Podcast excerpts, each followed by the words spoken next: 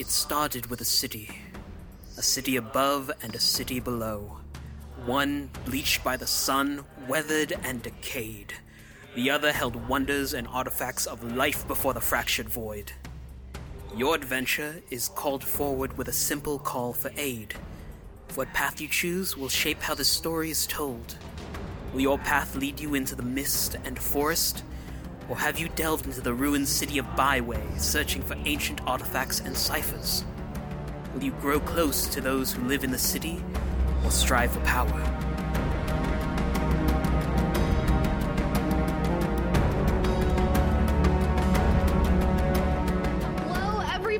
And welcome. Hi, y'all. How is it going? Uh, thank you so much for being with here again. With, with here, with us here again tonight uh, for episode six of Numenera: Stars in the Stone.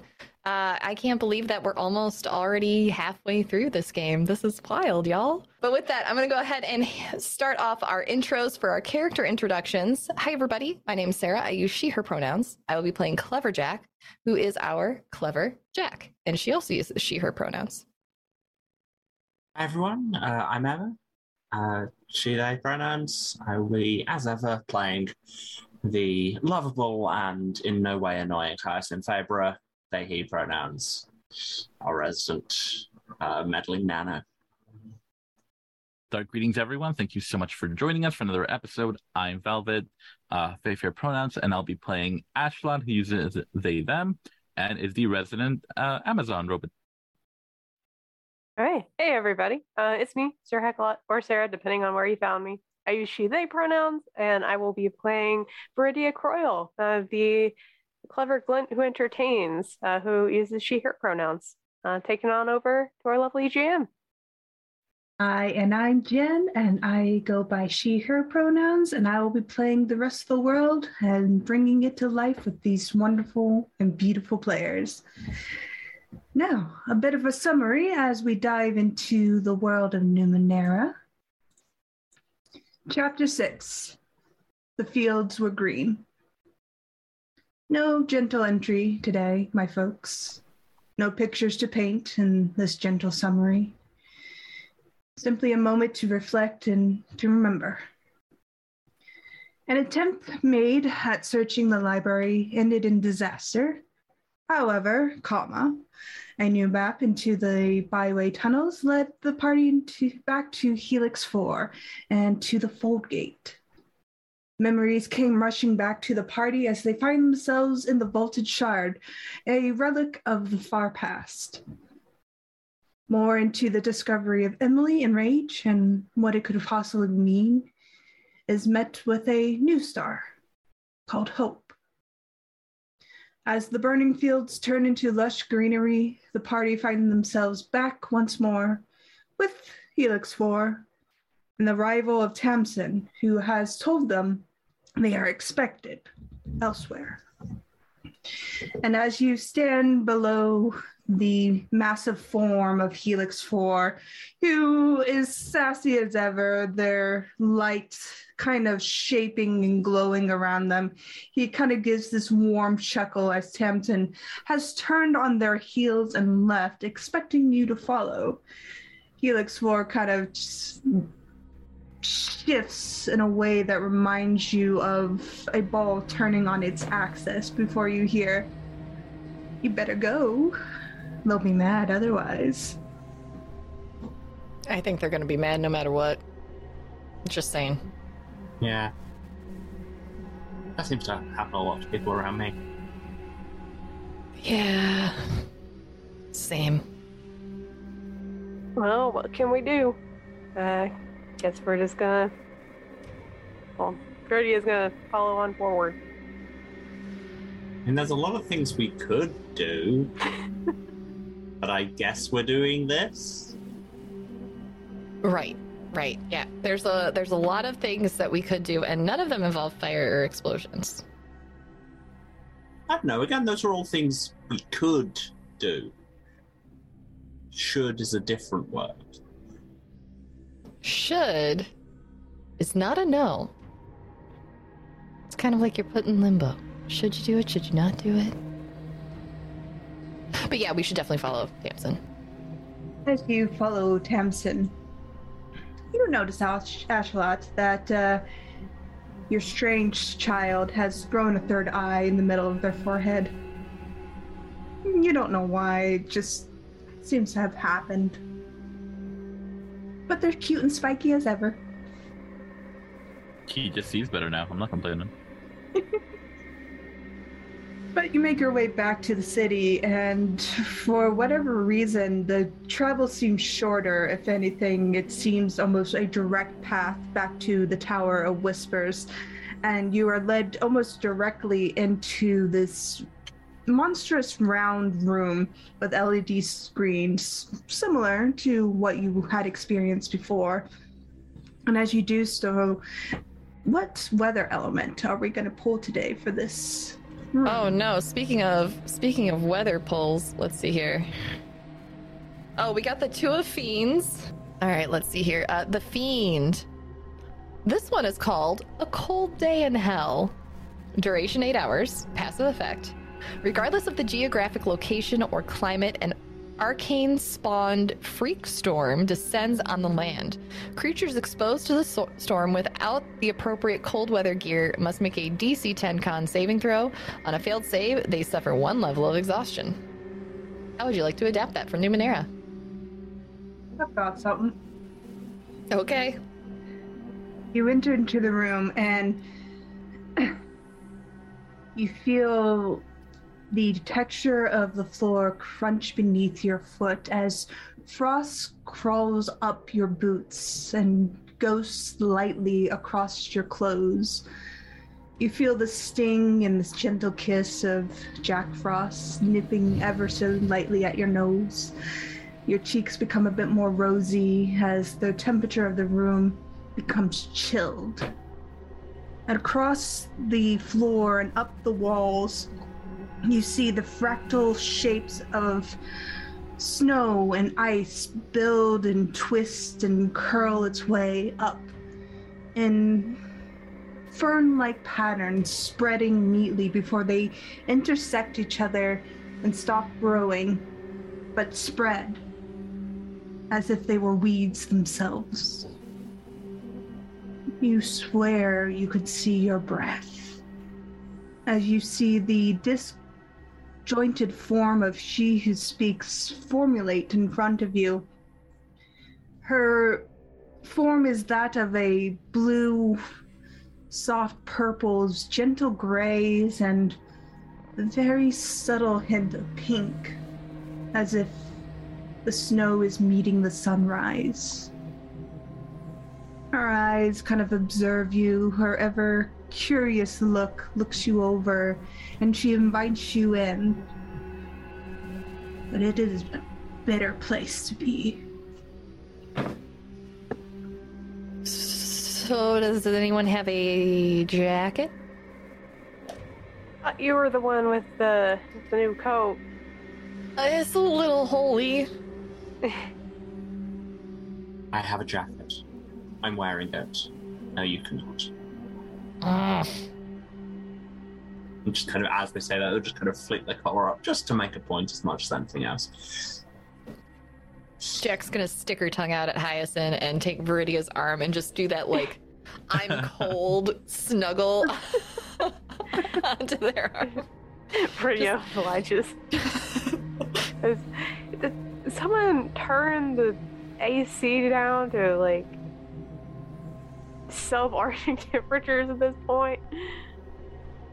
What, what is going on here? His face kind of flits forward and comes very close to all of you before she says, It is a memory of winter. Yeah, well, we remember it all right. Do you think you could remember spring, summer, skip winter, maybe go to fall? There is beauty in this chaos. Yeah, it's also cold for those of us that have skin suits. It is cold for people with metal. As she looks towards Ashalot, and for once in your metal cybernetic life, Ashalot, you feel frail as metal becomes bitter under extreme cold. Brittle in the sense that You feel that if you don't find warmth soon, you might be losing some parts of yourself. I'm not a fan of whatever the hell this is. What do you What do you mean? Aren't you like invincible? Like, why is it It's so like 99% invincible. This is one of those 1% type situations. Frick. Okay. Uh, uh, do we? Can we come back when you're in a more like cheerful Christmas in July sort of mood? Being fearful now? But can you just can can is there like a bonfire somewhere that we can just go warm ourselves around? The room cannot be observed in order for it to be changed. Okay, how far back do we have to go out in order for it to change? He chuckles and kind of motions as warm armchairs seem to materialize behind you. And you realize Tamsin has brought them in for all of you and has placed blankets on each of them. Jack is gonna wrap up in one like a burrito, so that only her face is sticking out. Thank you. Thank you kindly. Um, wraps around kind of similarly. Where were you? You were gone for the better part of the day. Tracking down more information on Rage. Has it been fruitful? Maybe? Says the player who forgot to grab her uh, her notebook for this game. Um, I mean, they seemed like they were close. Did did anyone? I found some lint and some old bubble gum too, and uh, let's see what else. Uh, uh, oh, there were mice. Mice are cute. They are. I have several. The Jack is- incident at the library was a curious thing to watch. I enjoyed it, frankly. You know, I'm just gonna let y'all handle that one. I feel like I'm just digging the hole deeper. Uh, Jack is just gonna burrow deeper into the blanket. I uh, I can't really say the same for the uh, for the librarian. I don't think they uh, took too kindly to us uh, showing up for the early bird hours, if you know what I'm saying. Um, He's petitioned your banning from the library all the way up to me. yeah, sorry about that. Um, we uh, wanted to leave in hours that uh, there would be less eyes looking at us. Um, just oh, people that we've uh, that we've called friends are acting a little bit more strangely. Um, so less eyes, the better. But we did find some well, a way to get to the old city, um, which is the direction that we went in. And I don't know, the the old buildings just there's still stuff working, and it smelled like oddly like clean, like sterile kind of clean. It was weird. Yeah, do you Uh, know what they were making there? It depends on where you were. Automations weren't uncommon. You see several of them in the city. I am part of that automation. Yeah, we didn't really see what they were making. I'm not quite sure what building we were in either, but Emily's office was there. Did she have more than one office? She had several. She was a researcher. Frick. Um, Hmm. Well, we did find one of them. Delightful. What did you learn? We learned that asking the computer there about rage would send it into a tizzy and essentially fry it. Some I mean, we found a are lot of good ways to fry computers if you needed that. Huh. Yeah. Please do not attempt to fry my circuits. I would not enjoy that. It's surprising. Uh, a lot of the questions we asked were given answers that we already knew, or information that we already knew. But I don't know. One of the uh, one of the computers, you know, kept uh, saying something along the lines of uh, we would need to make a decision of some kind. We'd have to make a choice. No idea what that means, but it's been repeated multiple times at this point.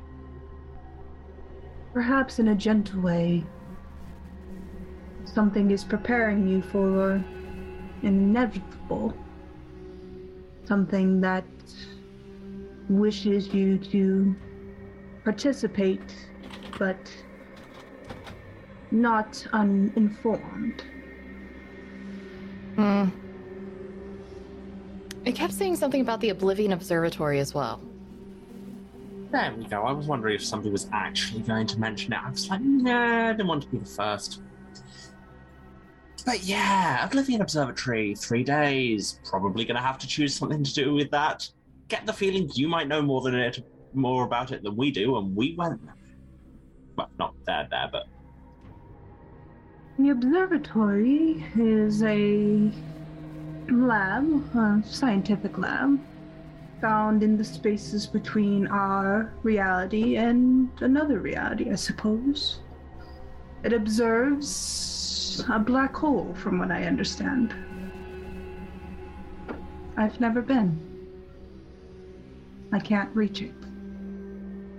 It was it's coming. nice to get some straight answers. Yeah.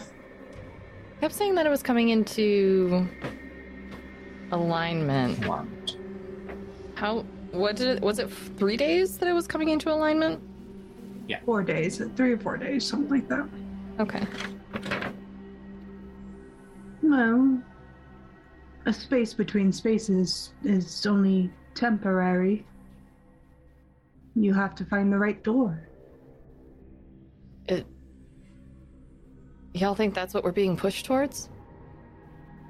Going there? She'll look to the other party members.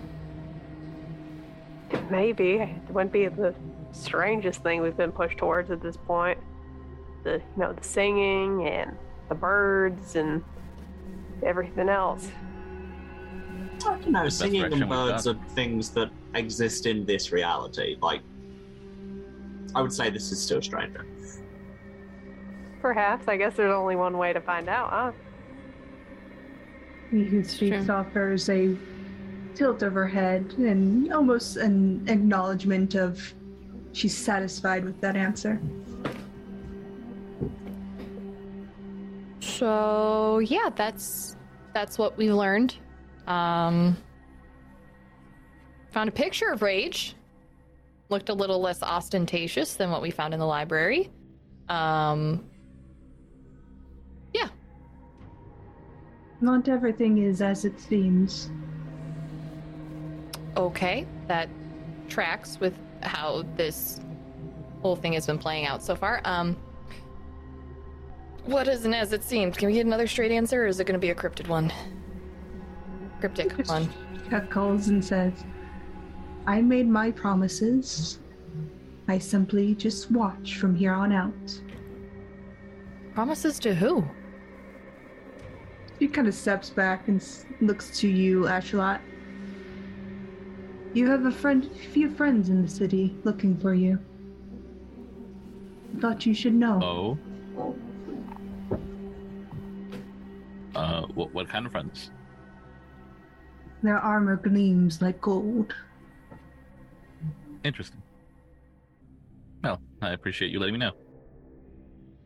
He nods, and the door behind you swings open, and Tamsin bows their head gently and kind of plucks the blankets away from you. Yes, that means we've got someone else to talk to. Or someone we should probably avoid, which, in my experience, kind of the same thing. Sarah? You're muted. Yeah, can I just borrow that blanket a little longer? It's it's really cold in here. I don't I don't like being cold. Tamsin blinks their eyes and looks towards the door, then looks towards you, Jack. There's like three yards between me and the door. Okay, it's, it's- mm. Jack grumbles all the way to the door. Tamsin calls to you and says, I like honey in my lattes. Thanks a latte. I enjoy oat milk. They blink a little. Okay. I'm not on my A game right now, okay? I'm cold. I have one brain cell and it's just focused on heating my body. Aston's just stood the, stood the other side of town and just Oh. Ugh. Jack's just gonna go out the door. She's not having a good time. Well, this is uh, awfully fitting for the room that we're in. Very cold, but uh, guess we're on our way. All right. Where are you going as you head out? Well, is there a particular spot we want to go first? Uh, I don't know, Ashlot. You want to go check out who's looking for you? You know, probably. Probably better to deal with that uh, as soon as possible. All right. Just so we know, these are the kind of friends that are. Is it the sarcastic kind of friends that uh, we should be careful about, or actual friends that uh, we are very much seeking to meet?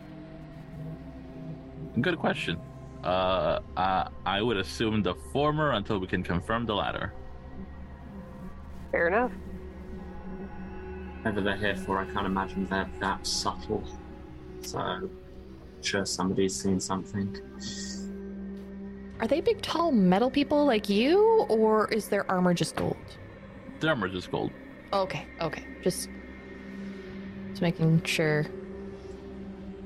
As you leave the Tower Thoughts, the door clicks behind you, and Tamsin is going in the other direction away from you, more towards the guild houses. Much down. And um, the main market isn't too far from the Tower of Thoughts. It's maybe a hundred yards at best. And that's generally where most people would go after coming in through the tunnel feed. All right, then I guess we'll head there. You head there, and the bustling of people is ever present. People slipping past each other, doing the awkward dance of not touching but touching as they kind of crowd in the space. And music is heard overhead, and the dim blue lights kind of dance and spark here and there. And as you kind of push your way towards the center of the market, Ashalot, and I would say Cleverjack, with your perceptions. You can roll an intelligence. I would say Hyson as well. Ooh, an intelligence roll. I'm historically mediocre at these despite my stats. what a mood. I rolled a five. We're going. Alright. We're starting out subpar today. Hell yeah. Uh, is this specifically a perception thing I can roll for? Yeah, it's just a perception thing. It's more of helping Ashalot spot their companions. Very good. See, that's my best thing. Yeah, okay. 19. 19 and 17. Between you, Ashlot, your sheer height gives you an advantage, but your observation and study, Hyacinth, kind of gives you the patterns of when people are starting to part for larger individuals. It's kind of watching as if a riptide was coming in towards the shore. It's kind of that effect. You know it when you see it. And as you kind of both ping on this movement and subtle, less than subtle being in front of you, you see a rather tall individual with golden armor kind of bending down what looks to be a cloth store, and they're kind of holding up something of a really horrible checkered pattern. And they kind of nod to themselves and pay for it and take the entire bundle and kind of stuff it into their bag. Uh, do I recognize this individual? You do. They are a woman that has served under you. Let me pull up their names real quick. Neve, she, they, excuse me. Uh, they are a bit of a kind and welcoming person. They often made sure your company was taken care of. They were more of a we do the supply runs because it will help us survive sort of person. And they would always make sure that people knew their charts, knew how to do things. They were the general welfare manager of your company. And I'll show you their. Yes, show it to everybody. They had these far and grandeur kind of visions of planning for things and would often be very meticulous about things. Not always panning out for the best, but they often had their heart in the right place. Neve is one of those people that you can depend upon. They would rarely disobey an order. Uh, they would only do so if it was in the best interest of their company. Okay. Uh, are they the only one I'm spotting right now? Yeah, currently the only one. Uh, I'll I'll approach until I'm you know maybe ten-ish paces away, and assuming they don't notice me first, uh, I'll just call up their name. Neve. They turn around holding this kind of horrible checkered cloth as they had pulled it back out of their bag, and they kind of tilt their head at you and look you over quickly. They kind of tilt their head and say, Do I know you, friend? It's Ashlot. I There's heard a- you were looking for me. There's a pause as they kind of step closer towards you and look you over. No way. You actually turned into a cybernaut as they kind of turn you around gently at the waist and pull you back towards them. And then kind of clup, clutch your face before they bring you into a big hug. We've been looking for you all over the five cities. We were at the desert and suddenly you were just not there. You just left. Where were you? Uh, I'll return the hug one armed, more of like a, a pat pat than like you know a bear hug type thing. Hmm. I've been around. It just kind of spat me back out the other end like this. We didn't know what to do. Woodrow had to be in charge of everything as they kind of nod behind you, and you see a shorter man, kind of shorter than you, and they kind of just looking up at you, and looks towards your companion, kind of grumbles softly before they step towards you, holding what looks to be a cipher, and says, This one explodes, and I quite like it. I'm glad to see you haven't changed. They give a small smile and pull you into a hug. Man, things gone to shit since you left Ashlot. Come back home. How have they gone to shit? The whole point is that things don't go to shit if we lose one person. Yeah, that's the thing though. That obelisk triggered something. Pulled some sort of defense out of the ground. Scattered our people left, right, and center. Shit. Collected a lot of them back, but you were our main concern for a while.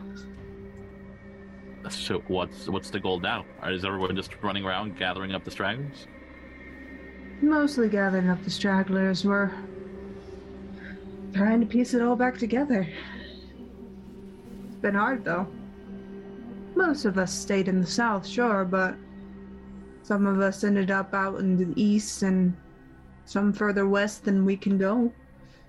We set up radio contacts, but not many are getting through.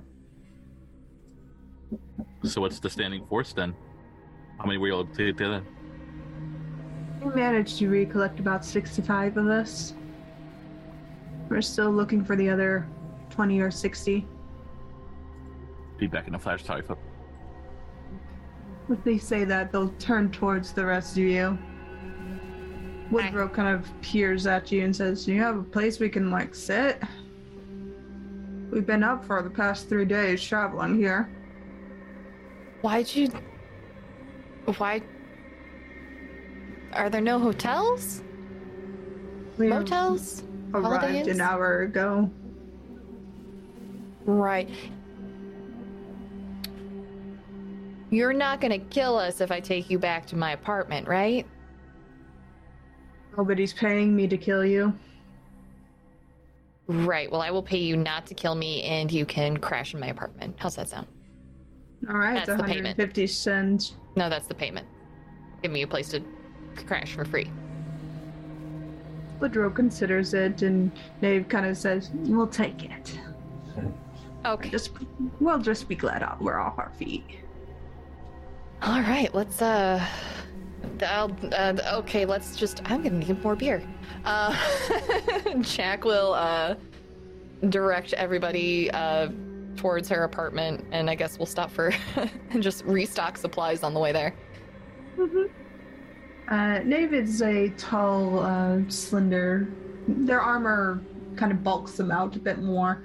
Uh, dark skin, uh, full lips, soft brown eyes, kind of a straight nose, high cheeks, uh, curly black hair that comes down to their shoulders.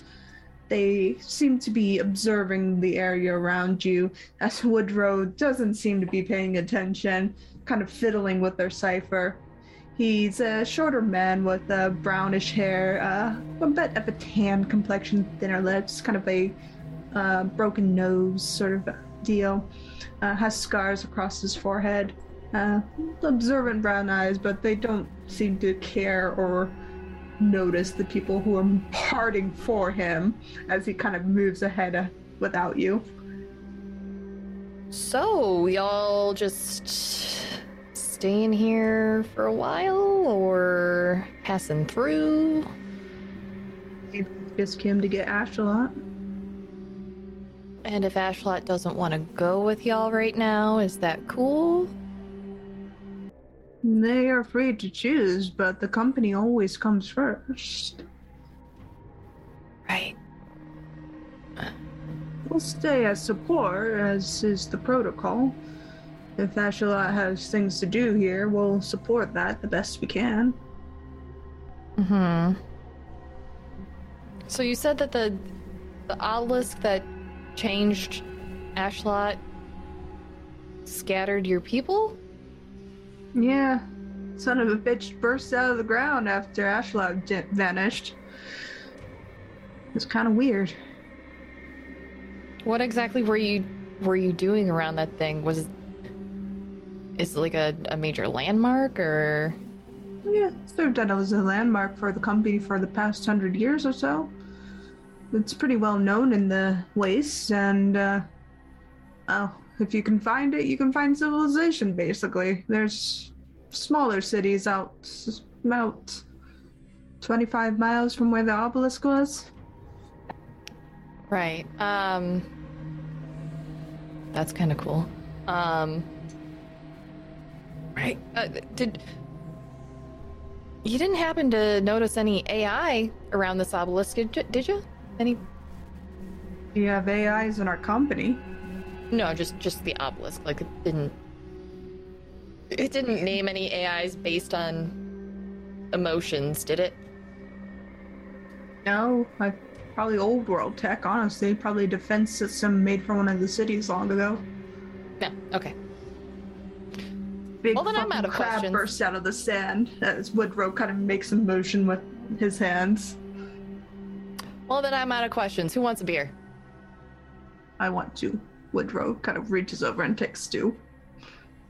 Jack will pass out refreshments and kick her feet up on the coffee table. Clarity exactly how crowded is this house now, because it wasn't big to begin Oh, it's crowded. It's like you know, like when you're in university and you have people like you have a little flat, like like your own little room, and you have like everybody on the floor over Hmm? for drinks, even though you're not You'll supposed to. Yeah. It. Yeah. Yeah, it's like that. Like we're sleep, we're sitting, like people are sitting on the floor, uh, but Yep. there's there's at least space to safely sit in here. But yeah, it's it's it's not it's not big. Woodrow kind of leans back and kind of taps their armor, and you see it kind of fold in on itself, leaving a very, sh- very slender and smaller man on the inside. And you see the medical symbol on their chest, denoting them as a doctor. He kind of leans towards all of you and says, "You know, I like it down here. Much more cozy than I thought it would be. Yeah, it definitely has its charms. But yeah, like we said, we just came to pick up Ashelot and, well, more or less to find if they were here. We got some chattering on our radio that uh, golden armor individual was this way. We had to check. We Lucky just for you, came down hard to pick miss. them up. Say again? Oh, sorry. I just said lucky for you. I'm hard to miss. Lucky for us, we're one of a kind. As uh, Nave kind of tilts their beer up and drinks it. They said you have stuff to do here, Ashelot? Yeah, just wrapping up a job. Alright. We could stay on the surface if you want to finish it alone. No skin off our nose. Yeah, I think I want to see this one through. Alright. Company will wait for you then. That's all we can do. The others will be fucking happy to see you though, let me tell you. Until they put them to work. When Bro laughs, they need to be put to work. What is this? And you see Nave kind of reach over for your plastic little lizards there, Jack. Oh, those are my drinking lizards. Drinking lizards. You put them in your drink and you drink them? No, see, so there's You muted yourself. there is this massive drink. Don't laugh at me, guys. I swear I'm a professional.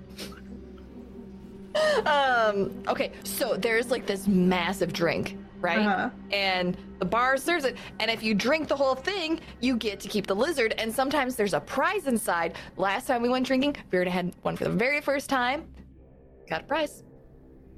The prize is another drink, but it was very Mhm. good. Yeah, yeah. Big drinks, like like it's a big drink. It's really good, as you can tell.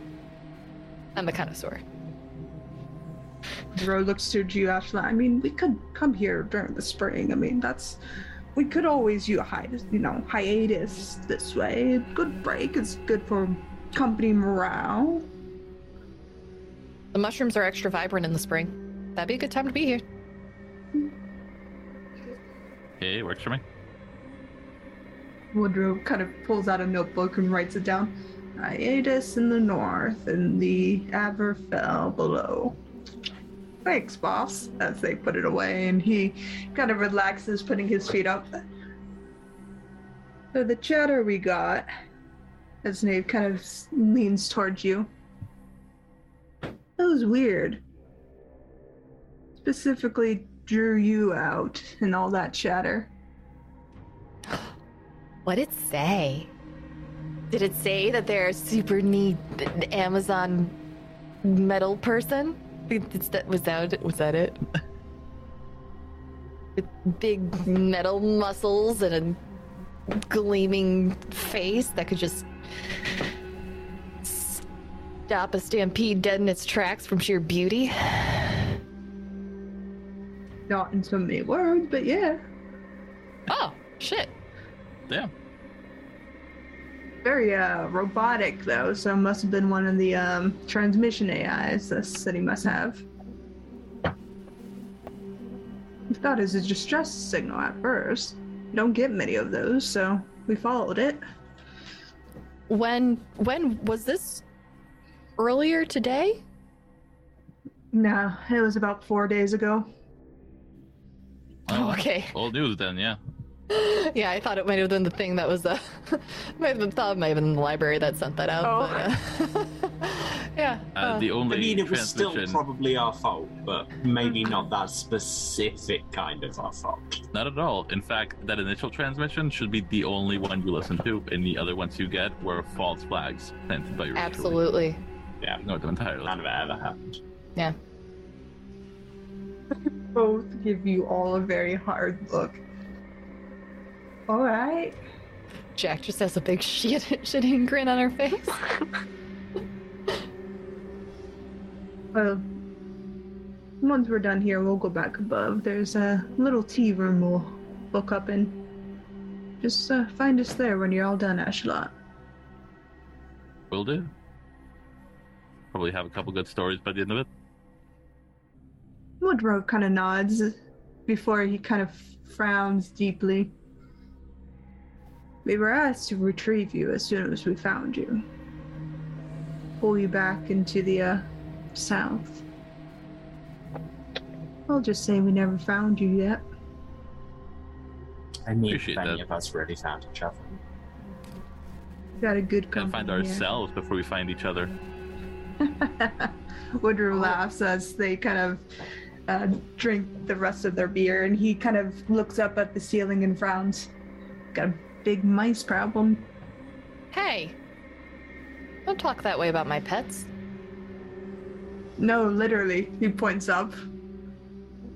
Looks up. There's a rather large mouse staring down at you from the ceiling. How dare you speak to Henrietta like that? Oh, it's a pet. Okay, then I'm not going to worry about it. Jack will reach up and get the, the very large mouse down. it's one of the brown ones. It's one of the uh, mutated mice that got loose from the labs a long time ago, and everybody just has kind of accepted Mhm. that they exist in the city now. Yeah, they're fairly docile, kind of like a squirrel when you feed it for long enough. Mm, They just come take food from you. the size of a chinchilla. Oh wow. That's a big ass. That's, that's, that's a chunky mouse. Yeah, That's a that's a rodent of unusual size right there. Hey. exactly. Uh, yeah, Jack Jack will hold this um, kitten-sized mouse. Apparently, Woodrow and Nave will feel, finish their beers and kind of stand up quietly, more quiet than their armor should allow them to move about. And they'll give you a nod, Ashlat, and say, Just ring us when you need us. Whoever wants you back south is paying us pretty good to bring you home. I'm interested to know who it is. So are we. Anyways, good night in your weird cat rodent thing. As Woodrow kind of heads out, and Dave gives a nod and shuts the door quietly. Harrison will just go over and pat Jack on the shoulder and say, Don't listen to him. You're our weird cat rodent thing. Indeed. rude. I you are so. Ugh. Just Why like are that, you extra awful up today? Jack's gonna crack another beer. All right. Well. Wait, they don't know who's wanting you to go back? Do y'all not No. like vet who's hiring you first? You know, pr- procedure can be circumvented if the you know fee is high enough. That seems incredibly dangerous, mysterious, and I want to know more. Um, can I go with you? If you want. Um. Okay. So, did we actually. Not to, you know, get immediately back to work or anything, because, you know, we are just all sitting around here drinking for now, but, uh. Did we actually get Hope while we were there? Everyone, check your pockets. Jack's gonna pat herself down to see if a rock is in her pockets anyway. Viridia, sorrow is in your pocket, and Hyacinth, hope is in your pocket. Oh snap! Yeah. Still right here. And just kind of fish into one of inside Jack's pockets and pull out a star. Does it Does it sing at all? Because if I remember correctly, last session we didn't interact with the stone.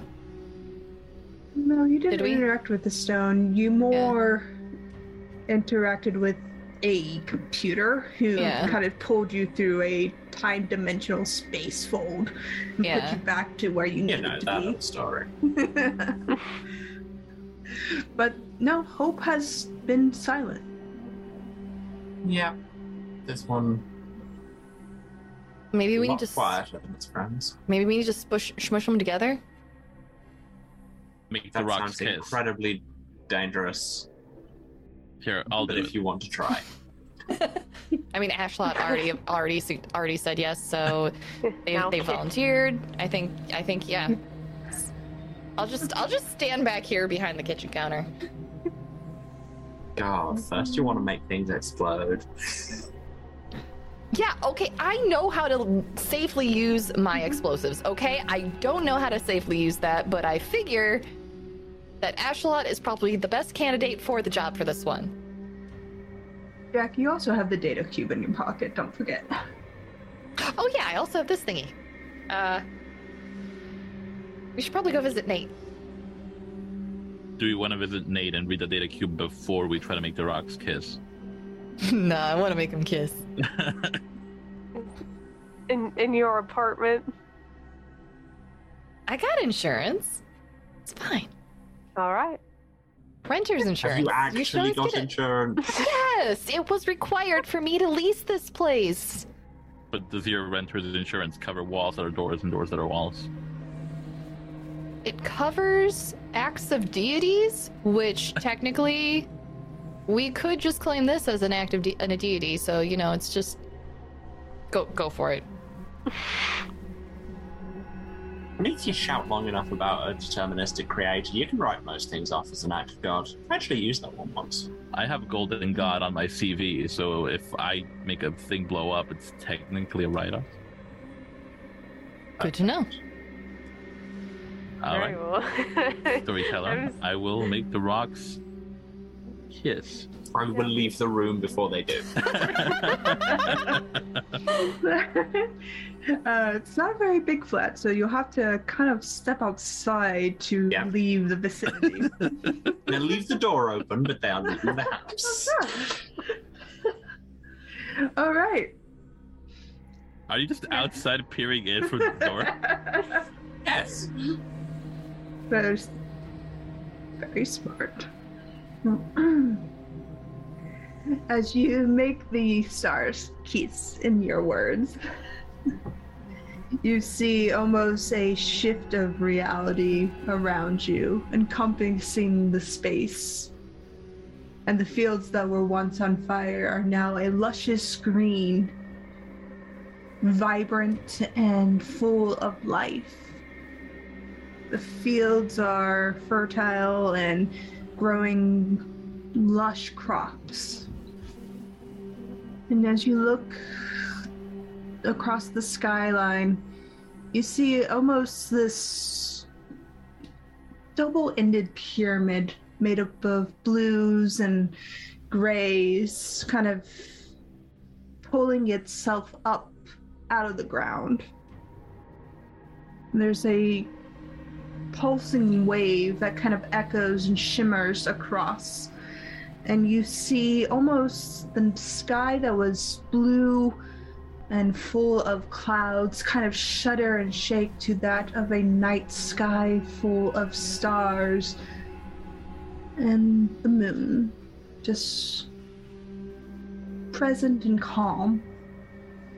You hear the sound of crickets chirping in your ear, and it's a peaceful, quiet moment. You know this to be the Aberfell.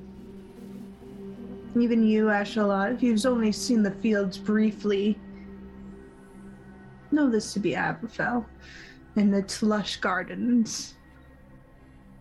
Then the image shudders.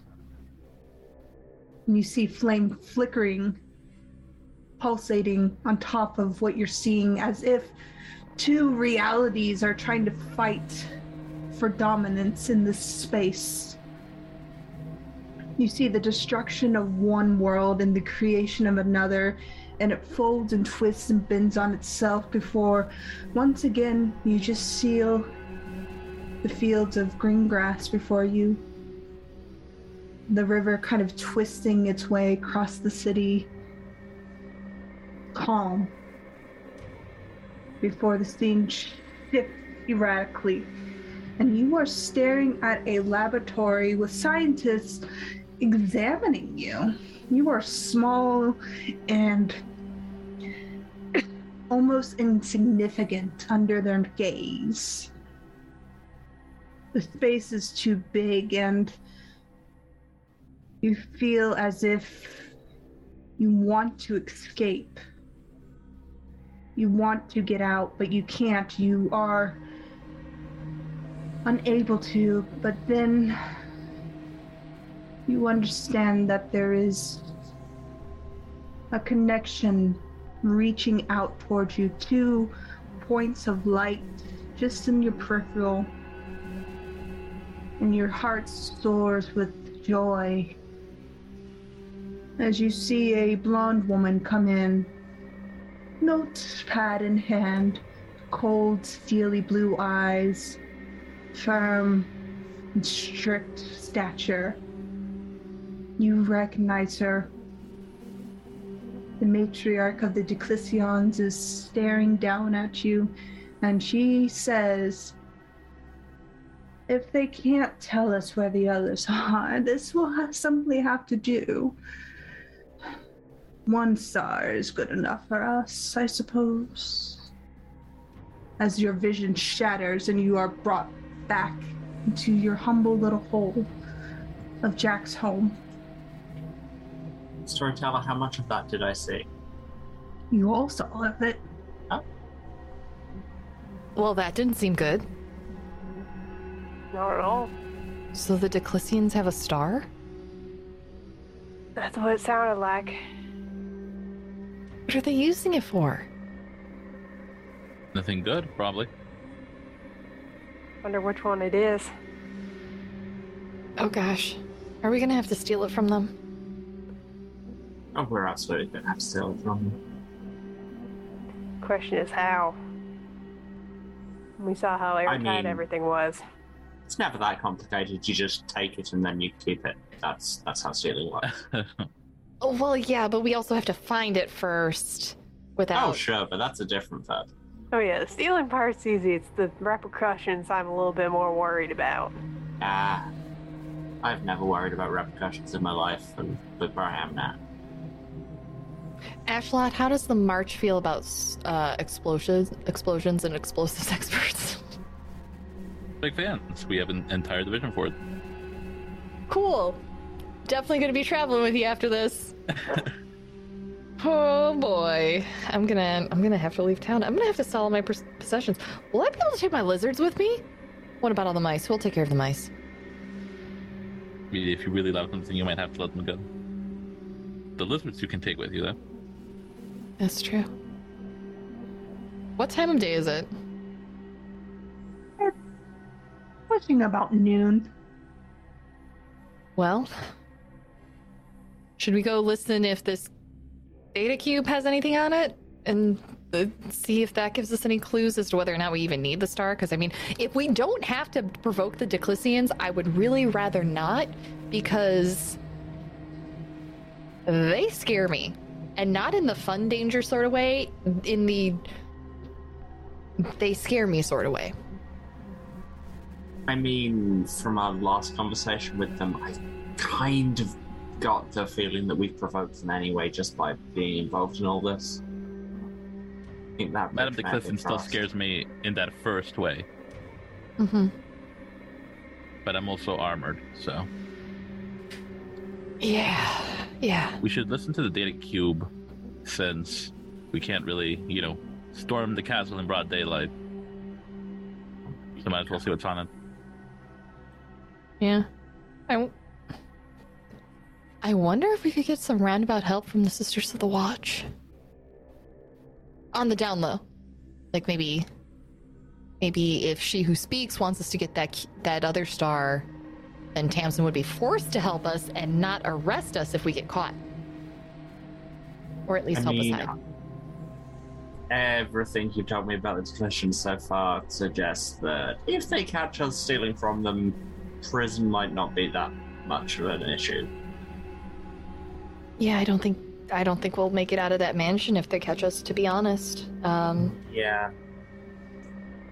Which is why I was planning on not getting caught. Good plan. yeah, Yeah. good. Mm-hmm. Yep.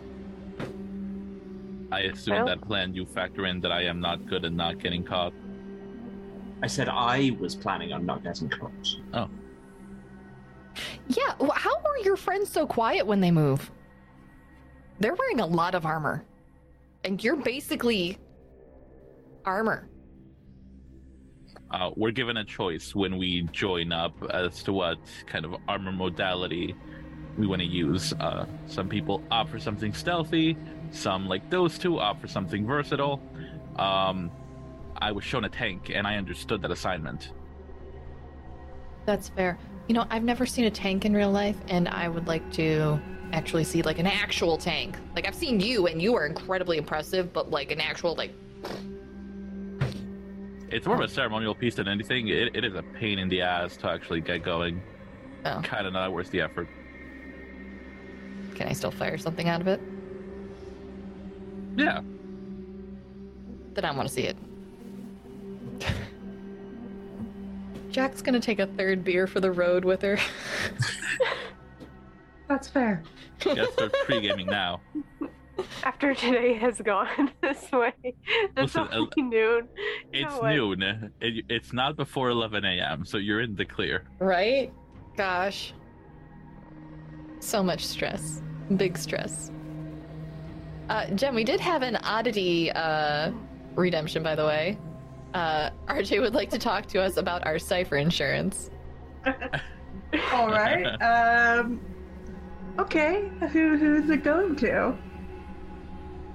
I don't. I think it was. I think it was honestly for renters insurance on this apartment. That's fair. So, to renter's insurance, uh, a box containing a living eyeball that feels warm to the touch when stared at intently.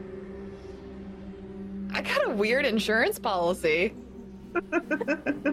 but okay, that's fine. I guess. Look, oddities are are the least practical thing in this game, and that's saying a lot. This game is so weird. I love it. Right. Beer for the road, heading out, going to Nate's.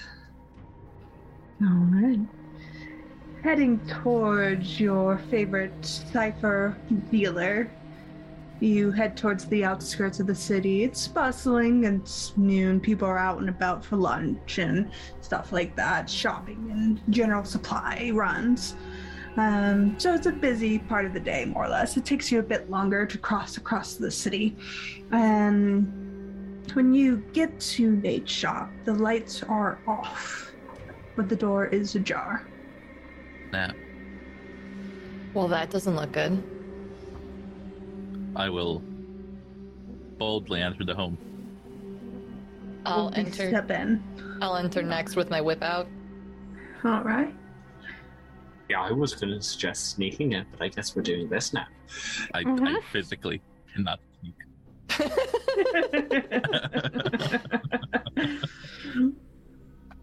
you boldly step in, quick, easy.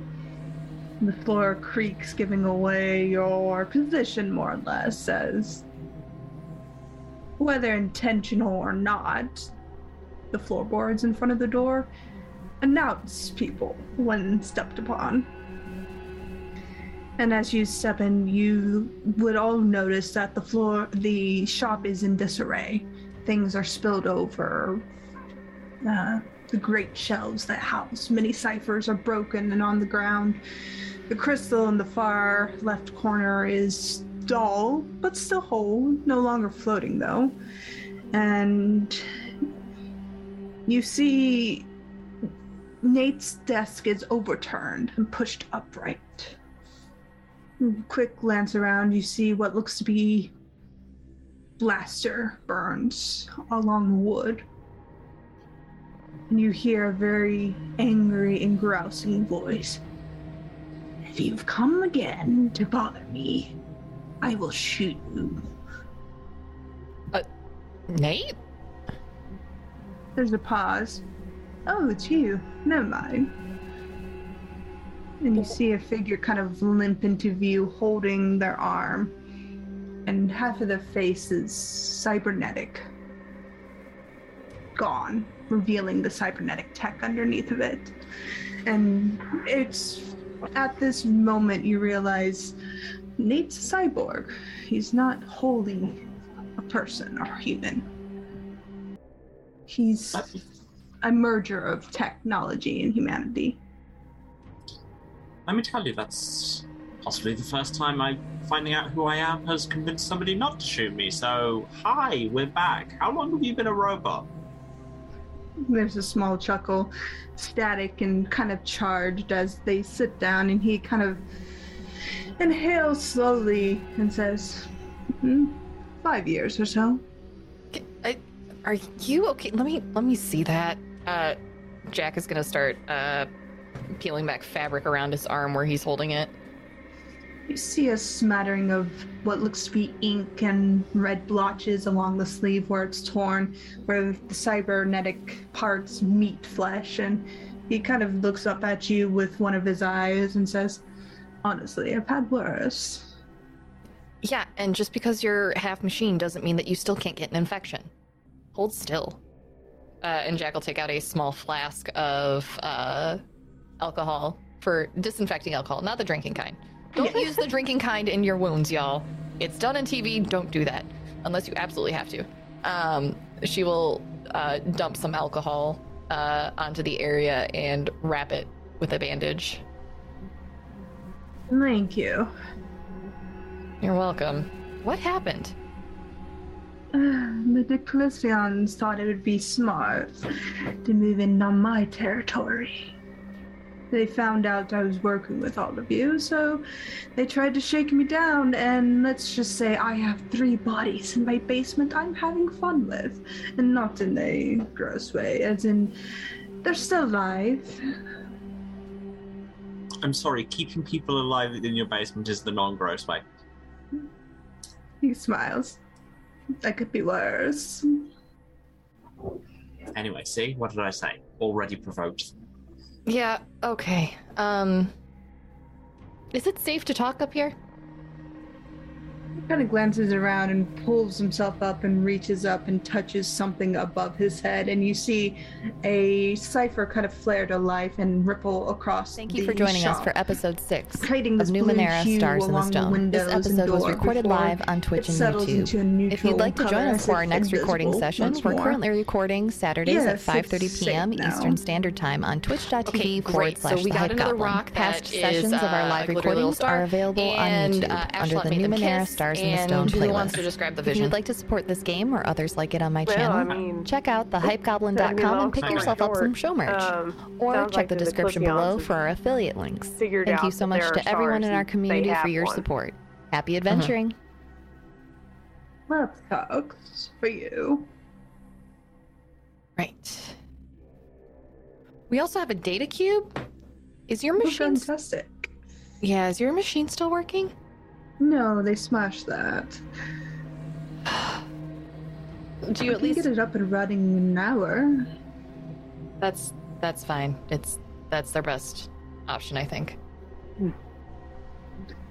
Nor the people in my basement. As he kind of turns towards the basement door and heads down.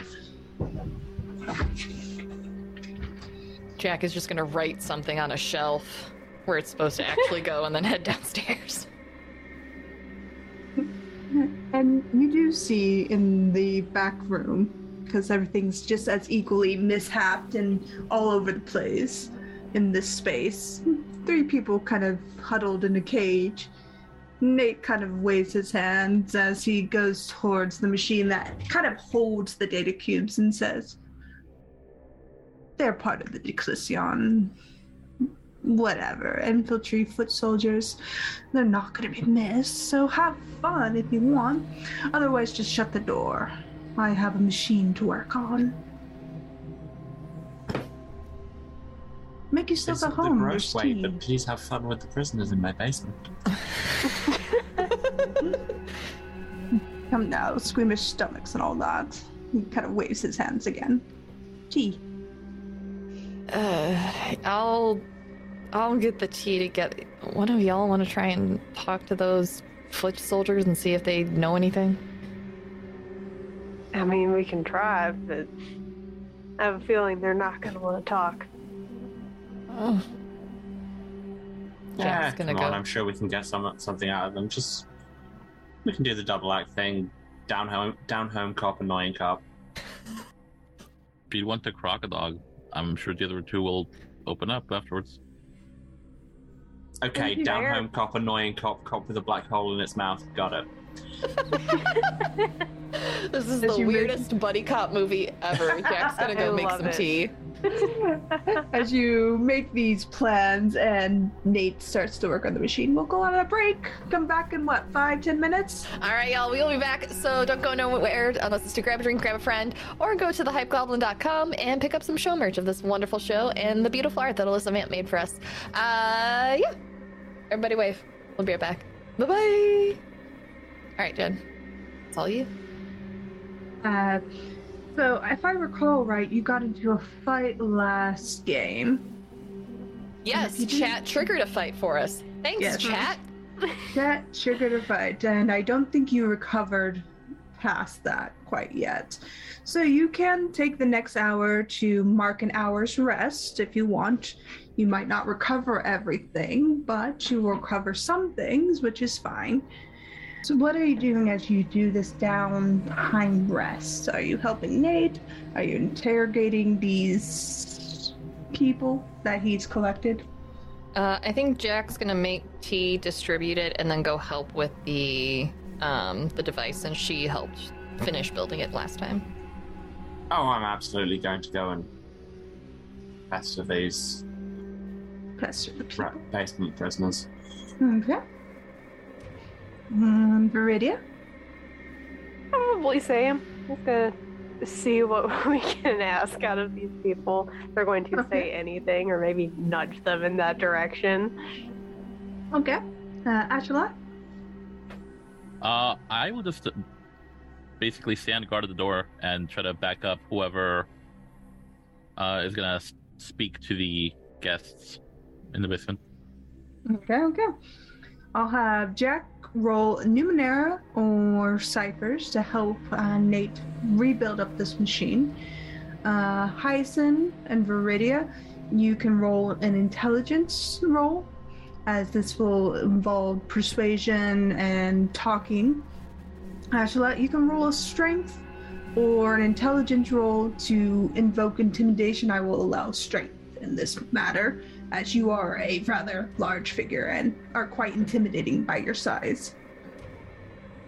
Hey, that's an 11 on my end. Right?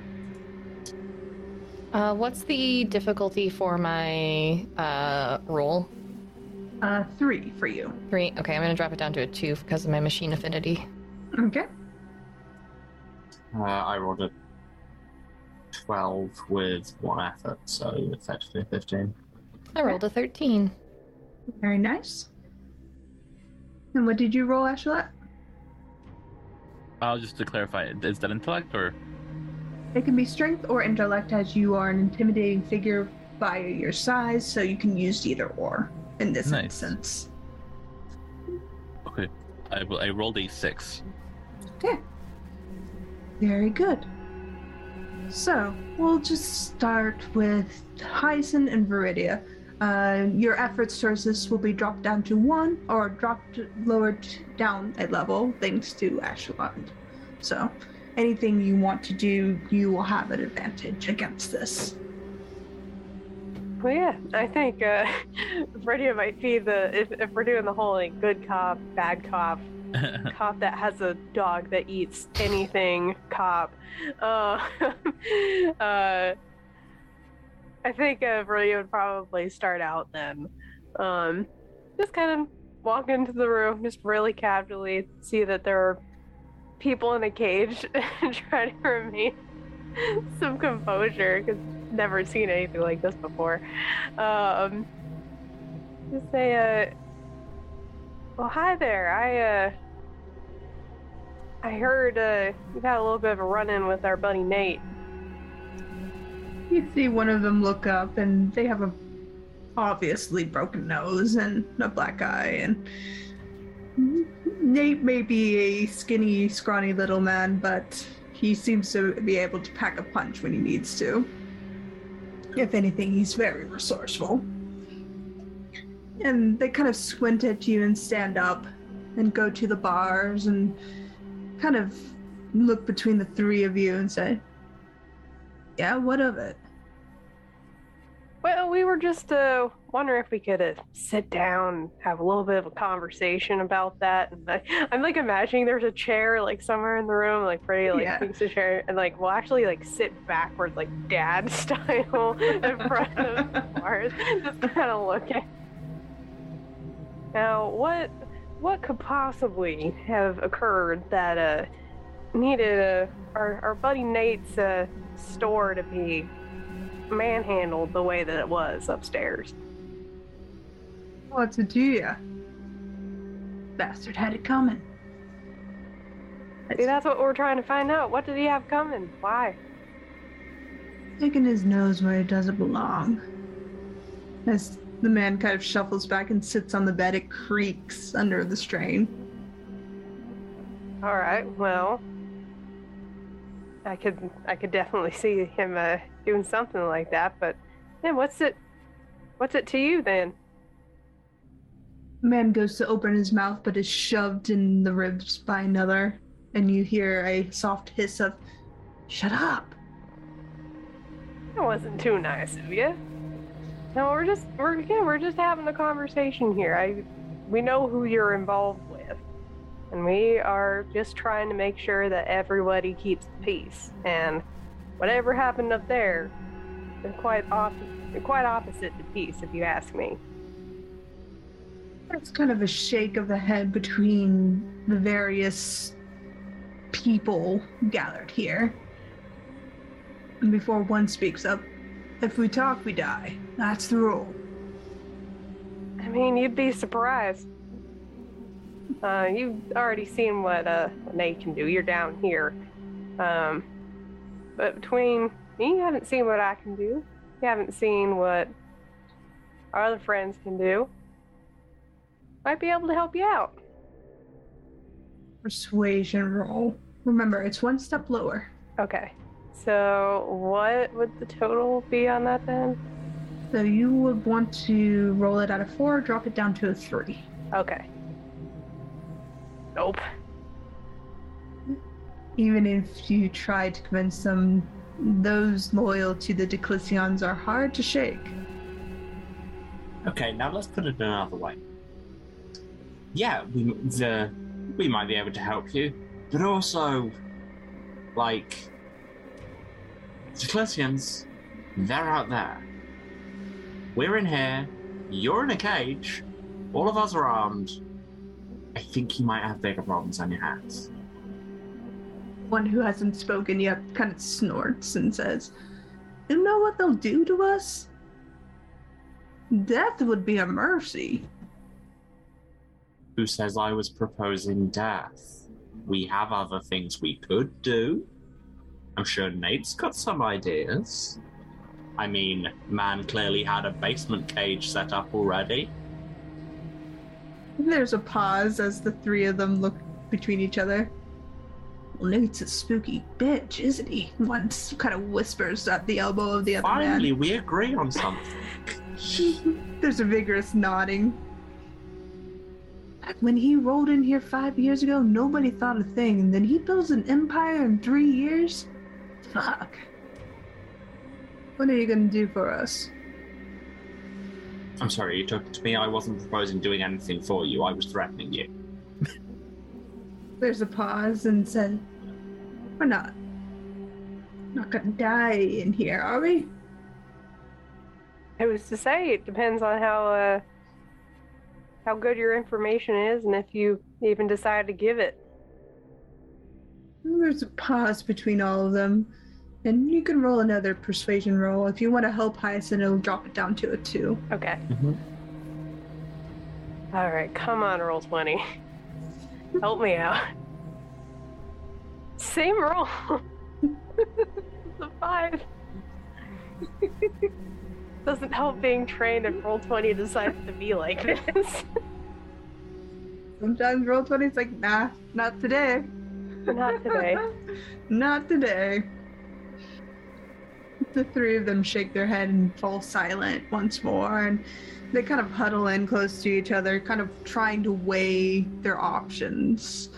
They're not entirely convinced by you, and they have a sworn oath to the Ecclesians. It's quite literally for these three a rock and a hard place.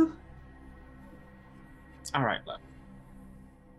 Clearly, we've got off on the wrong foot here. Just, and they'll just kind of start singling out the one who's talk, who's been a bit more talkative. And just, look, mate, come on. You can be reasonable. We can talk about this. Just, just come here. We can, Minora. nobody, nobody else has to hear, hear, hear, hear things. Just go over here and see if we can talk this out like regular people. Letting us out of the cage to talk. I wish I could. I mean, not my cage. I couldn't be. I couldn't let you out there if I tried, but I'm sure I could prevail upon the better nature of our mutual friend. Just let, let, let me show you something. Just Three of them kind of exchange glances and says, "Get us out. We'll, we'll tell you what you want to know." finally they see reason. All right, let's see what they can do. If you leave the interrogation cell would be the best apt word for it. You see Nate hasn't repaired himself yet and is kind of flitting over the machine. So eccentric as ever. He is a businessman after all. And he's kind of hovering around the machine, putting things in place and having a very one-sided conversation. Jack's simply there for his amusement to talk at, not with. And you see him kind of press his hand into the machine and kind of root around in it, pulling out some wires and pause as you come in and looks to you, Hyson. Yes. So, how's it going? He's crossed two wires that don't need to be crossed, and he's also messed up the exhaust on the machine. The exhaust on the machine is perfectly fine. If You've given no exhaust route for. It's gonna overheat. The exhaust route will come out and he kind of shifts and pulls up the back of the machine here. Anyways, aside from this flitting and fluttering, how can I help you? Managed to get some of our friends in there to agree to some slightly more reasonable terms. We can let them out of the cage, which I have additional questions. Feel free not to answer them.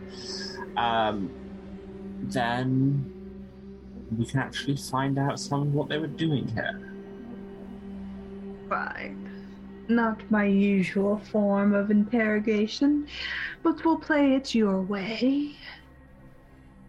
I mean, Not not my usual form of interrogation on account of I don't have a usual form of interrogation, you know, like a regular person. I'm a regular person. I'm simply just a businessman, a very good one at that. Nah, I've known too many businessmen to think they're regular people. What is the most chatty? Bring them out first. Have them sit and offer them tea. Sounds good. Jack, you said you were doing tea. Is that tea? Yep, it's over there, covered in a tea cozy. That makes sense. Mm-hmm. He cozy's a chicken. It looks like a chicken, or Or is it a chicken? it was to say. Sure. Yes. Nate, yeah. you haven't given us the key. Nate, Nate pauses. He digs around in his pocket and produces a well-worn key and hands it over to you.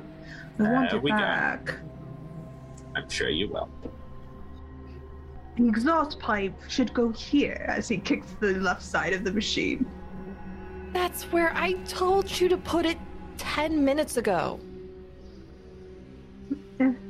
As he Also, you're strip- around. If you keep turning that, you're gonna strip that screw. Just get another screw. Then you'll have Pulls to. it out then flicks it across the room and puts in a new one. You- oh. uh, give me that screwdriver. Jack will uh, elbow him out of the way. You open him out of the way, and Tyson, you can go get whichever prisoner you wish. Yeah, so I'll go back to the cell and, and just kind of dramatically flourish the key. Just kind of gesture at the chatty one, just, alright then. He'll stand up and kind of shuffle towards the door the others kind of watch on. Alright, we're friends, we're good. They look to Ashelot. They're not gonna hurt me. We'll see. And yeah, unlock it and let him out.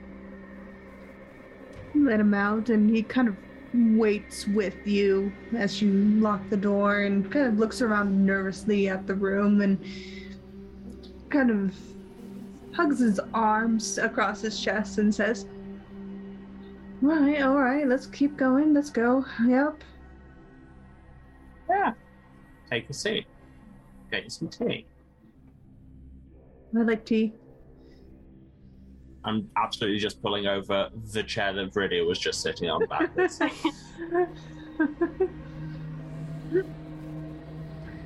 He'll take the seat and kind of look around nervously. Uh, oh, right, what do you want? What do you want to know? so, we all know that Clesian sent you. Did how much do you know about why? Wanted something called a star, but Nate wouldn't tell us what. Um, we were told to rough up the place if nothing came of it, and Nate's a lot stronger than he looks. Did they say anything about why they wanted this, this star? Just for research, I suppose. Um, I'm not really, you know, top of the line. I'm kind of on the ground doing things. And how would we get to the top line? Probably asking. I mean, the lieutenants don't really come out unless they need to. And could you make them need to? They're just foot soldiers. We're practically replaceable. Hmm. I know that feeling. Alright. So, and now, the real million chain question. How could we get in there? Mm, You where? The Declesian stronghold. It wasn't that complicated. People we were just talking about. Mm, well, um, make an appointment, I guess. The non public parts. The parts where, if, if, for instance, they tried to steal from us and we wanted to do some stealing right back, those parts. Come on, you're Oh. smarter than this. Um, you you don't. Quite literally, you don't. That's kind of bad to do. Even if you are thieves, like, kind of bad on the scale of bad things. The calamity ranks lower than breaking in to this place. Look, I think we went past the point of bad when it became apparent that your choices were rot in this cage forever or your employers kill you. I mean, he thinks for a moment. Sometimes we do deals with the gloaming eyes, and they have a decipher system in place to get in to drop off goods. A back door, I suppose. And I just turned to Viridia at this. Okay, next time, somebody should just suggest going to them first. They- They always seem to be the answer.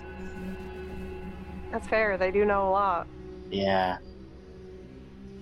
Although, I mean, talking to these three was never exactly on our itinerary.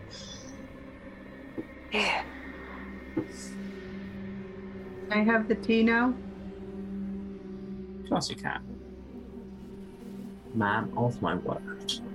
Yeah, and yeah, now just go over and start fixing fixing him a cup of tea. Alright. Out of the chicken. The tea chicken. Tea chicken. New cryptid just dropped. uh, well, you make tea eggs, though. Anyways. Uh, they'll take the tea, and Nate will keep shooting them a look before they kind of retreat on their own volition back towards the cage. It makes them rather uncomfortable. But uh, if you should return him to his cell with his other companions, he'll go without much of a fuss. And the rest of you can reconvene around this machine. There are books scattered all over the floor, and I would say, Viridia, Hyacinth, if you want Ashla, you can roll for a perception check. Jack, you're more absorbed absorbed in the machine in front of you, so you wouldn't quite Mhm. notice this. 12. 17 plus two more levels. Just two. Okay, okay. Your doggo Ashalot has is being cute, rolling over and exposing their soft belly for you to rub. I will indulge You're him. very, very cute. Feels like almost like a snake scales when you scratch it. Very soft and velvety. But I would say Viridia and Hyacinth, you notice a couple books kind of propped open, their pages exposed to the observant eye, and uh, a few things catch your eye. I'll pop them up for you, and you can leisurely look over them as you wish. We'll make all of these texts available in our Discord server after the game. Mm-hmm. You can read them if you want. Um, one of them you do not absolutely Mm-hmm. do not have to read. If I want to read all these equations about how black holes work, Fun fact: know that's an actual equation from a real research paper that popped Yeah. acro- across my desk Uh, one day. if, if someone, uh, if Jen, if you could please summarize them for our audio listeners, that would be great. Yes. I mean, I can read that if you want. It's up to y'all. Whichever you want, I'll, I'll summarize the black hole document. It's basically a summary of how black holes are part of gravitational wormholes and the summarization of what they are, the mathematics behind them, and general research into their importance on the known universe and how they are measured in wave cycles and their phases and stuff like that. It's um, NASA research science basically on this on black hole theories Okay, and we have one book on guide AIs. Uh, guide AIs have been around since the First Age, helping humanity and guiding them in times of need. They were often free to wander the lands and have bodily forms themselves. They could and would often interact with the known world out of curiosity. There was a central group that supported six advanced AIs and then was further broken down into smaller groups with these six at the helm. Sometime during the Fourth Age, one of the main six became lost and was never recovered. Stories go that this AI of the six, six became something else, but no one's entirely sure. Guide AIs have a focused purpose on preserving and helping humanity achieve great things.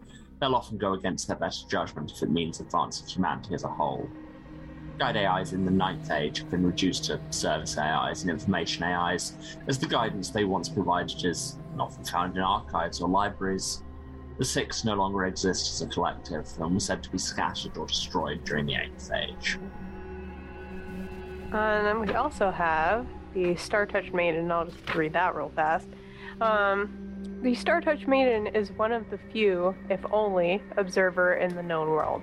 She is a guide to humanity, testing to see if they are worthy to advance to newer ages. She acts as a protector and guide to those in need. The Star Touch Maiden is said to come out of the First Age, when the world experienced its founding age and the Knowledge Calamity.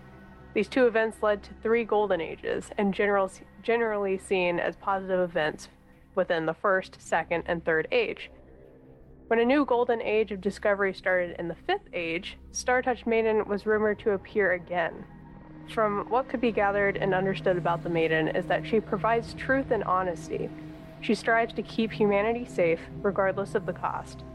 The Maiden often has a close relationship to AIs and guide AIs. This is what you discover amongst the books gathered here.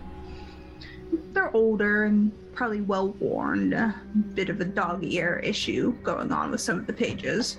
And looks like they have an issue of bookworm eating at some of the pages. But for what they are, they're remarkably well preserved. And as you finish observing this, the machine kind of clunks and glows as it becomes fixed. Oh, thank goodness. All right, I got it. Who's ready to listen to this uh this thing? Did y'all find out anything? Anything relevant? I mean, everything's relevant to someone, but yes. Oh, maybe a way to get towards uh, the Declothians through, Oh. uh, yeah, through an acquaintance of ours that we've uh, already made. Uh, Oh. Gloaming Eyes. Oh, really? Yeah. Apparently, they have bo- their hands in uh, a lot more places than we thought.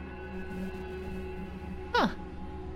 That fabric covered little sneaky sneak.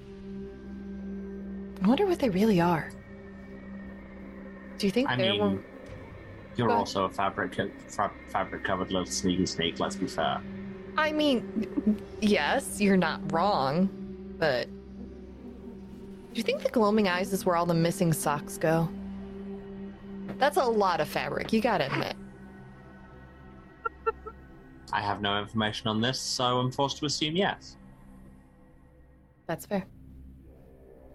All right, uh, I got this going. So uh, should I boot her up? Sure thing. Have a listen. All right. All right. And with that, enjoy this recording. All right.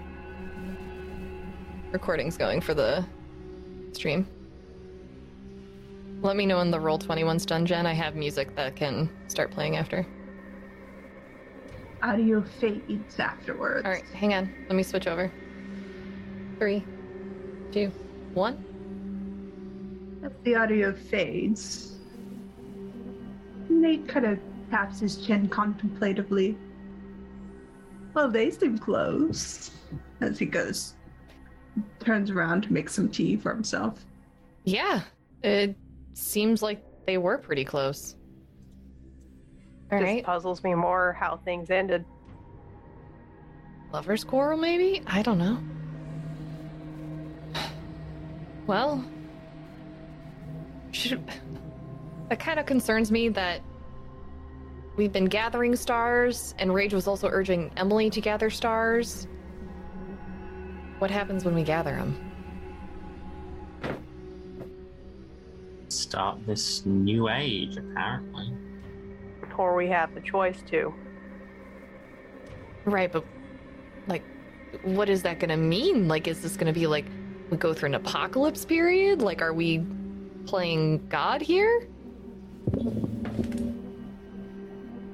I don't know. I wish I had the answers. We have two of the six. We know where the where a third one is. How do we find? say the six. Yeah, yeah. There's there's six stars total: joy, hope, rage, sorrow, anxiety, satisfaction. Six. We were just reading about something with with guide AIs that talking about the six. Um, Reading what? Uh, I mean, Brady will take the book over that's like still open somewhere. He'll procure that um, make it open to the entire group. Hey, Nate. They kind of turns around, swivels more. His movements are a bit more jerky. What yes. do you What do you know about guide AIs? Um, old age technology kind of faded around the eighth age. No longer really relevant, unfortunately. They were kind of a Getting the helper. feeling it might be. Except sometime during the fourth age, one of those six became lost. And then apparently one of those six became something else, but no one knows. What if that what if one of those six was rage? Could be. So, okay, uh, Jack's gonna skim through it. Um, and is the Star Touch Maiden in- info in the same book, In a separate book. separate book?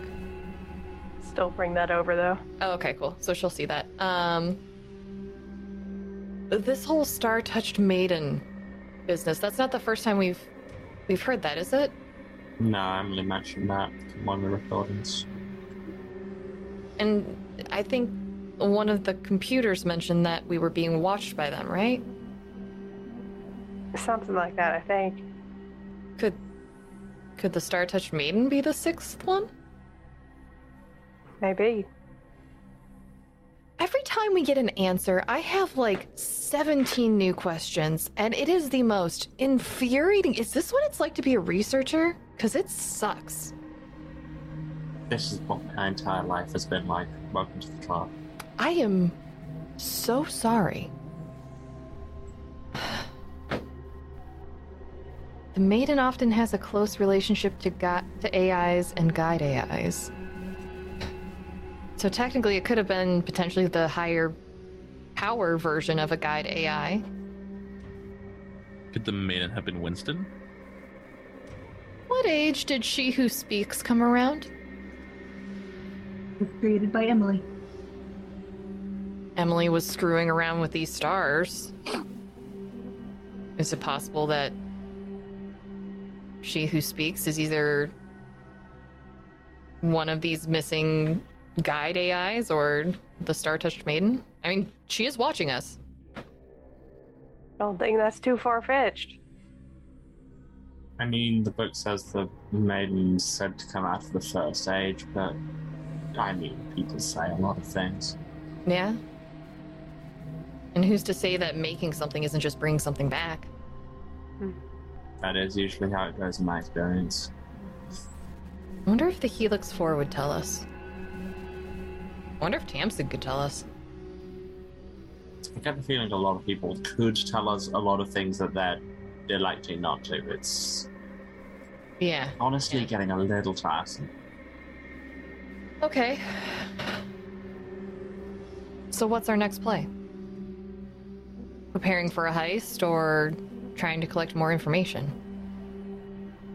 I mean, we can do both. That's true. If we are going to the Gloaming Eyes, they they know a lot, and I think are maybe the next step in the getting this other star. Yeah. I mean, gods know what kind of weird bargains they'll insist on, but I'm sure we can make something out. Nate, you got anything that we can take to the Gloaming Eyes to get more info? Anything weird? Mm, Nothing weird. I don't usually deal with them. Hmm. But I have a query to put forward to all of you. Yeah. You have stars named after all these things, yes? Yes, two. The one that we gave you magically appeared in Viridia's pocket, so I think it's Hmm. staying with us. That's fine. I don't want it in my shop. Yeah, yeah, yeah. But the question begs why aren't they in a body like your dear Rage? Someone turned Rage into what he was. I wonder who. Did we did we get a mention of who it was? I can't remember. I didn't write down if we did or not. Nope, Okay. that's not been resolved. Okay. There's a small beat before you see Nate smile. He turns towards the back room. I have something to offer the glowing eyes. If you're okay with it, People? why not? There's my plate. I mean, I don't know how we would get them there, first of all, without getting ourselves attacked, because we do have to go through town to get there. Second of all, yeah, there would be a case for for murder if if we if we did that, I think. Does the glowing guys eat people? Not that I'm aware of. Is there an AI? I mean, from what I've experienced with them, I think they would just be amused that we thought to offer it. Brownie points, at least. Yeah, well, there's that. But then if they don't On the outside of the city, the walls will protect you. Right. But if the glowing eyes wants nothing to do with them, what do we do? What do we do with them then? They're just gonna go back to the Declisians Have Crocodile get rid of them. again. Technically murder. I'm not But saying no, but technically murder. that is murder. Uh, I mean, what they attempted to do was murder. What we are now doing is cleanup. I'm missing half of my face. honestly, I like yeah, you but better the fact this that way. you can say that means that wasn't murder. Waggles his head. I could make it murder. It was attempted murder. That's true. I mean, would it not make more sense to like go and talk to the glowing eyes first, see if see what kind of bargain they want, and if it could, you know, be satisfied by three randomers, and if not, we leave them in. That's fair. And if not, we could call the Sisters of the Watch to come take them because they broke the law. They did attack you. I really don't get the feeling that Nate lets the sisters in here. Very The sisters and I don't get along for a good reason. No, but the Can't sisters and I, why. I mean, the sisters and I don't get along, but one of the Sisters of the Watch does get along in general with our group when we're not being totally annoying in their eyes.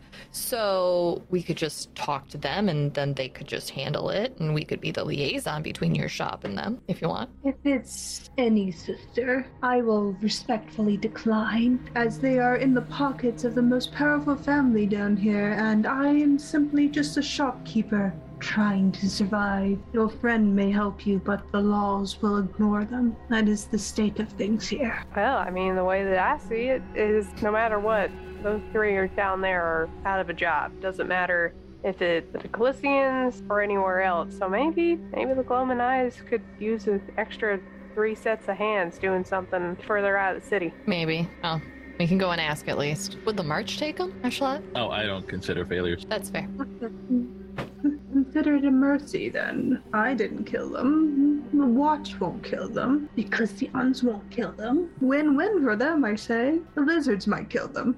That would be Well, I mean- fun. Yeah, that's that's just the lizards. that is just the lizards. That's just yeah, that's just how they are. Um, cute little buggers though. Aren't they? Forbidden pet. I would I would try and boot the snoot if I didn't want to, you know, lose a digit.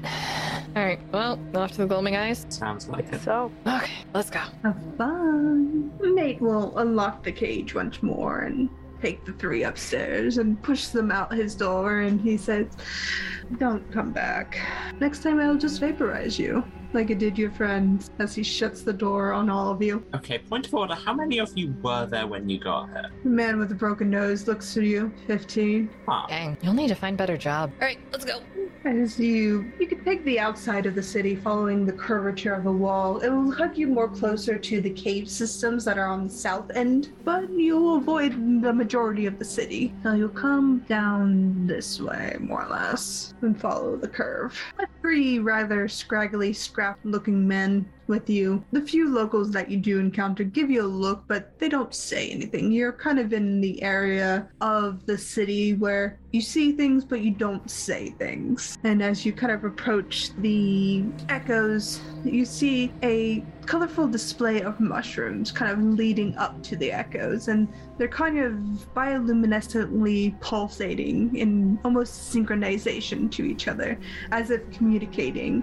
And you see this kind of strand of energy vanish and zip away, leaving them to their standard glow mushroom position. Well, that's weird. Never seen them do that before. I mean, I just assumed that was a mushroom thing down there, but okay. Hmm. I wonder if it's a message system. Jack just keeps walking. Jack has now accepted the fact that there's so much she just does not know in the world, and it's just like, eh, add it to the list.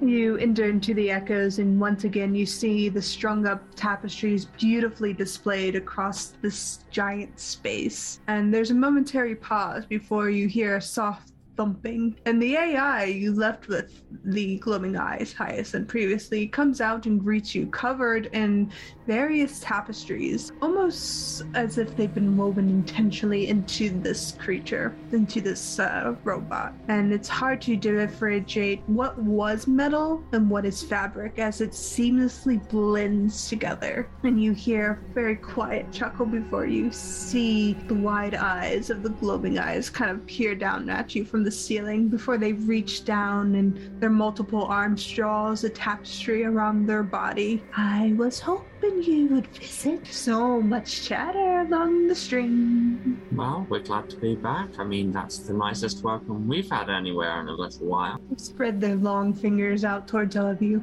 Of course, you are my friends. Are you not? Yeah, that hasn't stopped some people threatening us, slash trying to arrest us, slash worse than that. So I can provide that service if that's something you want. That's the No, I kind of gesture. Once the Very- bodies, What for? You tell. Is it fun? uh, you know, it's kind of whatever you want situation. I'm not, you know, not gonna shame. We leave them at the door. We leave. Are they alive? Yeah. Yes. Mm-hmm. You see the wide smile grow even wider, and if they had ears, it would reach that. You bring me such pretty gifts. no, they're not that. They're like them. pretty to me. I mean, the, the one is kind of cute. Matter of taste. Shuffle around the three, and they tilt their head. Oh, you've brought me a pricey gift. An ancient family holding secrets, and you brought me their foot soldiers. I'm in your debt, and I can grant you a great many things. Ciphers, artifact, numenera. What And- do you desire? I have plenty to offer. Information? Information is free between us. You are my friends, after all. All right, who wants to go first? I mean, I can go on ahead. I, I mostly just have questions to ask um, in general. Um, so we heard from uh, three friends that we just introduced that uh, you might have a way for us to get into this family's uh, fortress, abode, whatever you want to call it. Kind of tilt their, head. That will cost you two of them. Unfortunately, that information does come at an equivalent exchange. I do my business with pride and keep my secrets. They look towards the three people. No point. But you've already offered such a humble gift. I can show you. Pretty looks to the other party members. Like, what we want to spend this on? You still have another body to exchange for information, ciphers, artifacts. That previous question just happens to be a bit more pricey than the rest, unfortunately. Can we ask you all of our questions and determine what the price will be for those questions before you we say yes to this one? If you exceed the price set, you will have to offer more. Well, yeah, I mean, you don't have to give us the answer until we pay, but just so you know, we can kind of window shop a little bit and browse the selection. Fair enough. Come inside the echoes. As they kind of retreat rather quickly, scuttling back faster than you think is able. You see the three people behind you just sort of vanish before you hear a muffled chuckle from somewhere deeper inside the echoes. And the tapestries part, and you see the gloaming eyes sitting well, what you assume is sitting neatly amongst what looks to be woven pillows and finer silks and soft things of comfort. Hmm, nice office. Thank you. I try to be accommodating, and I read somewhere soft things ease humanoids' anxiety when talking with me. They give a smile. Right. Okay. Uh, well, our other questions: um, Who made the star Rage into an AI? Uh, where are the other stars that come from Rage's six-star set? And who's the Star Touch Maiden? I can answer two of those. Okay, One of them I simply don't know. which one's that? The middle one. Okay, Rage and the AI known as Rage were two separate beings at one point. Their forms are familiar to you, I think. Those little humming things in your pockets are quite loud. Yeah. Was once, from what I understand, at least what I collectively gathered over the ages. Do you know who turned him from a rock into a humanoid shape? There's contemplation behind that strange face before they kind of rest their hands on their lap. From what I gather, it was a mutual decision between two beings. What the AI was before Rage, and the Star Touch Maiden herself. Other. She is everything and nothing. Observer, goddess, temperance, devil. She is what we would desire her to be and what she desires not to be. But this is purely speculation. We were not created by her. We were created by our own design. I mean, you say speculation, like there was no actual information there, so does that even count as speculation or just, I don't know, poetry? Poetry can serve as information, yes? I mean, I guess it. Everything tells you something about someone. Previously, there were six guide AIs we read about. Do you know anything Yes. about them? I was one of them. Oh, My program became corrupt. I no longer serve it. do any of them still exist? Not what I can connect to. We are lonely. There's no collective to latch onto. We gather things so we won't be lonely. So, did you used to be called something else? Because Gloaming Eyes doesn't sound a lot like the names of the other ones we found thus far. Gloaming Eyes is a name I gave myself.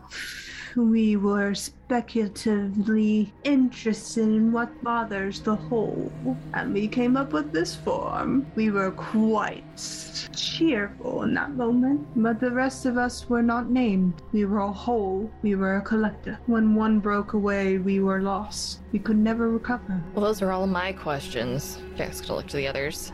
I'm still trying to wrap my head around the Star Touch Maiden being anything and everything. So, did anyone else got a, a thinker, thought, question to. Words are hard right now. I don't think I have any much.